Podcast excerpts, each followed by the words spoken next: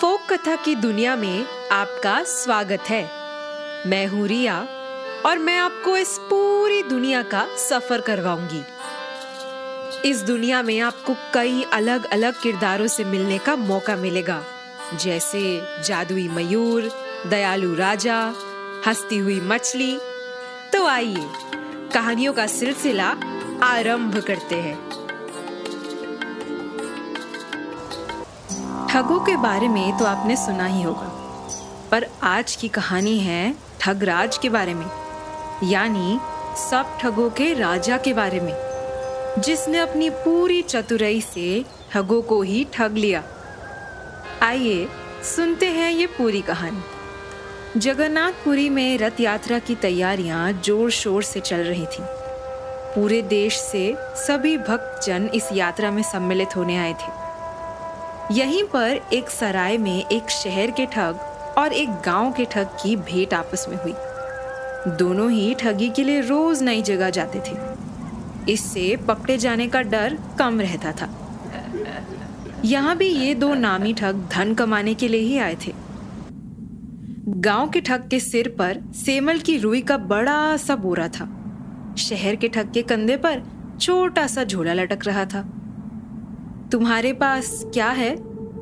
शहर के ठग ने गाँव के ठग से पूछा। मेरे पास ताजी हवा है, जो शहरों में नहीं मिलती। मैं इसे ऊँचे दाम पर बेचूँगा। इस बात से शहर का ठग ललचा गया। उसने कहा, मेरे पास कीमती पत्थर हैं, जो कहीं भी बिक जाते हैं। क्या तुम हवा के बदले मुझे अपना ये थैला दोगे? शहर का ठग तो यही चाहता था। तुरंत तैयार हो गया। रात में दोनों ठग अपने अपने घर गए। अपनी पत्नी और बच्चों के सामने डींगे मारने लगे। आज तो मैंने एक आदमी को खूब उल्लू बनाया। देखो, छोटे से कोयले के थैले के बदले बोरी भर शुद्ध कीमती हवा लाया हूँ। लेकिन जैसे ही बोरी का मुँह खोला, रुई चारों तरफ़ उड़ने लगी। दूसरे ठग ने जब थैला खोला और देखा, उसमें कोयले थे।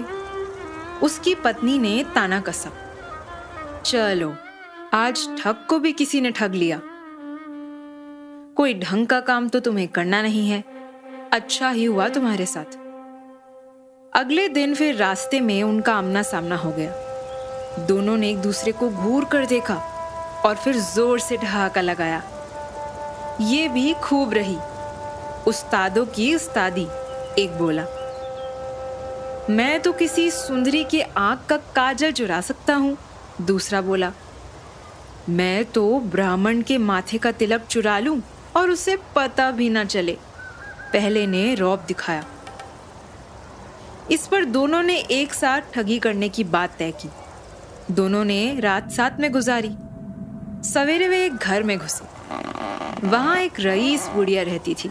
दोनों ने बुढ़िया के बारे में जानकारी आस पड़ोस से प्राप्त कर ली।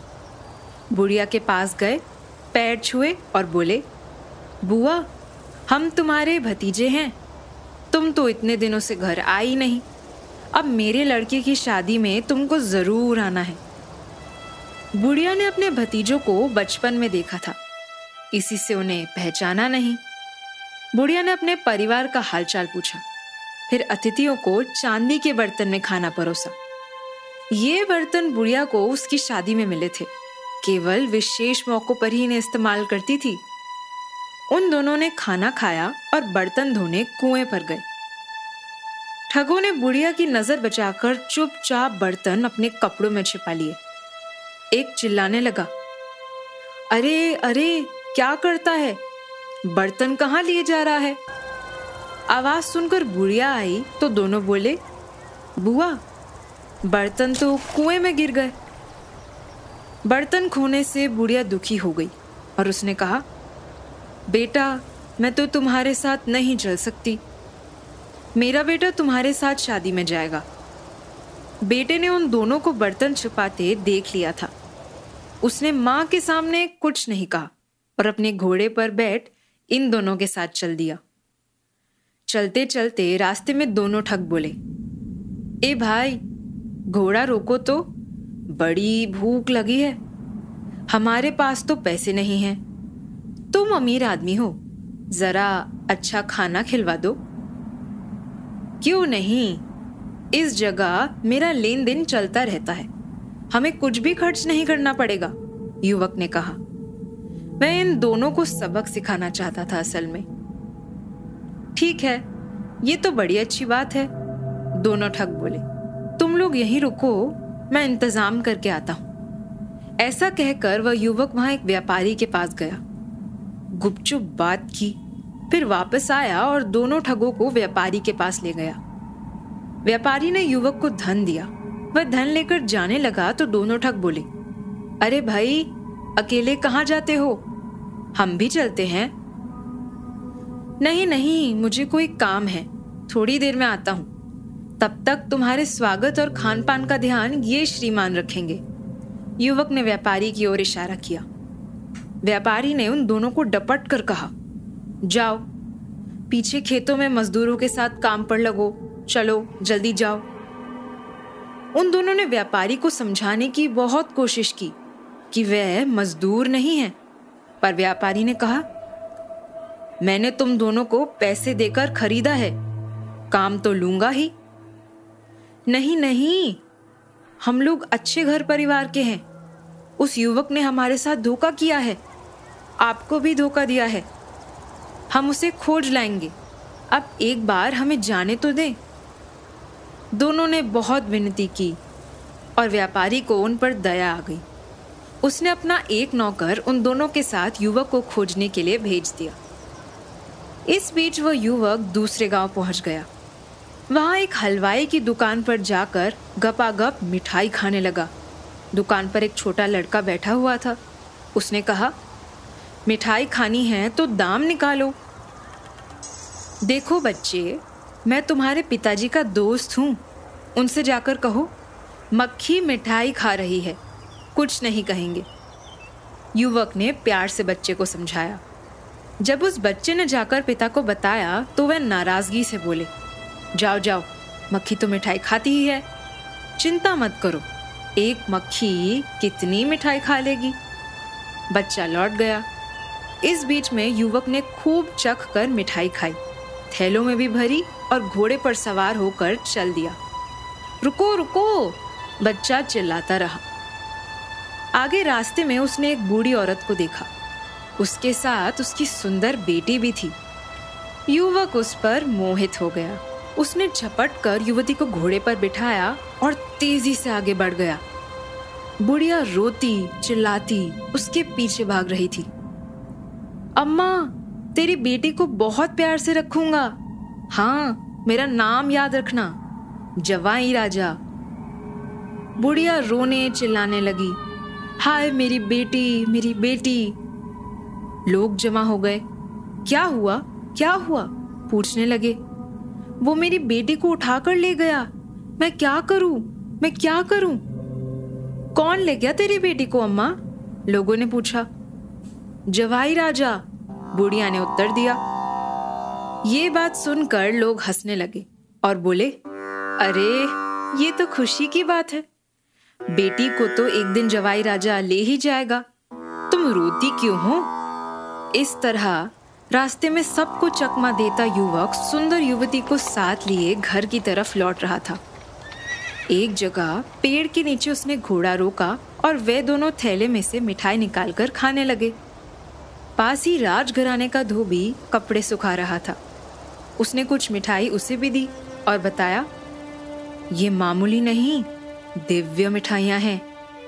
वहाँ झील के पास उस पार पेड़ पर उगती हैं।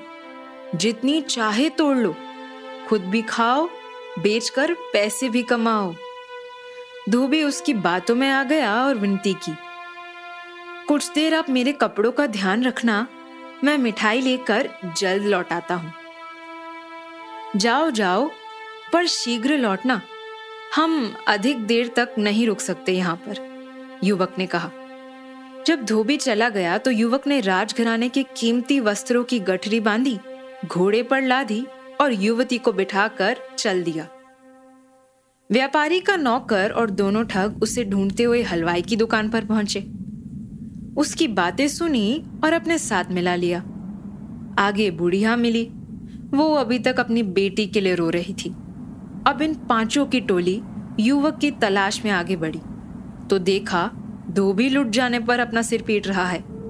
उसे भी साथ ले लिया। वे सब रास्ते में अपनी अपनी कहानी सुनाने लगे।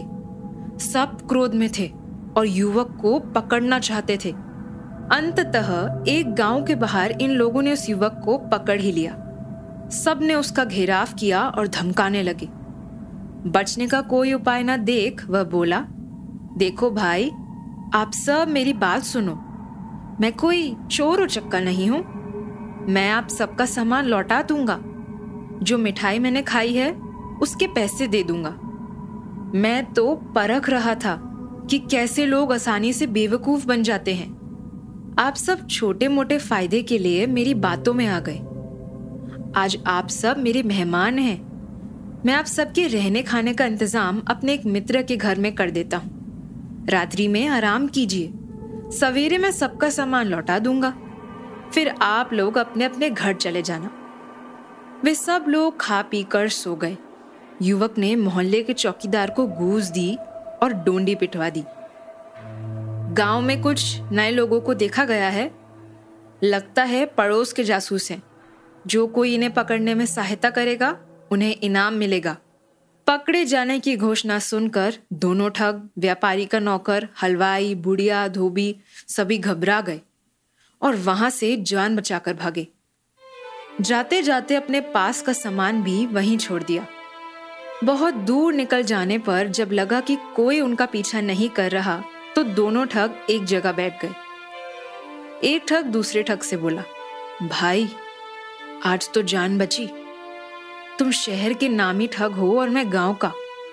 पर हम तो छोटी मोटी हेरा फेरी करते हैं। मामूली ठग हैं। असली ठग तो वह युवक है। ठगों का राजा ठगराज। सबको खूब चकमा दिया उसने। उधर उस युवक ने सबके भागने का तमाशा देखा। हँसते हँसते अपनी माँ के चांदी के बर्तन लिए और युवती के साथ घोड़े पर सवार अपने घर पहुँचा। घर पर माँ के आशीर्वाद से युवती से शादी की और सुख पूर्वक रहने लगा।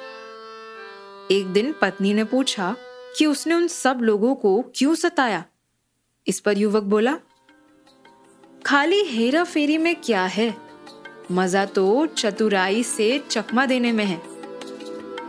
तो कैसी लगी आपको ठगों के राजा की ये कहानी? अपनी चालाकी से तो उसने सबको ही ठग लिया। पर वास्तव में किसी को भी ठगना अच्छी बात नहीं है। किसी को भी ठगना एक जुर्म है।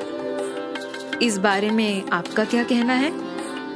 इस बारे में सोचिए और हमारे साथ ईपीलॉग किड्स इस इंस्टाग्राम हैंडल पर अपने विचार ज़रूर शेयर करें। और नए एपिसोड्स को सुनने के लिए फोक कथा को ईपीलॉग मीडिया ऐप पर सब्सक्राइब करना मत भूलना। तो चलिए अब मैं आपसे मिलूँगी अगली फोक कथा में।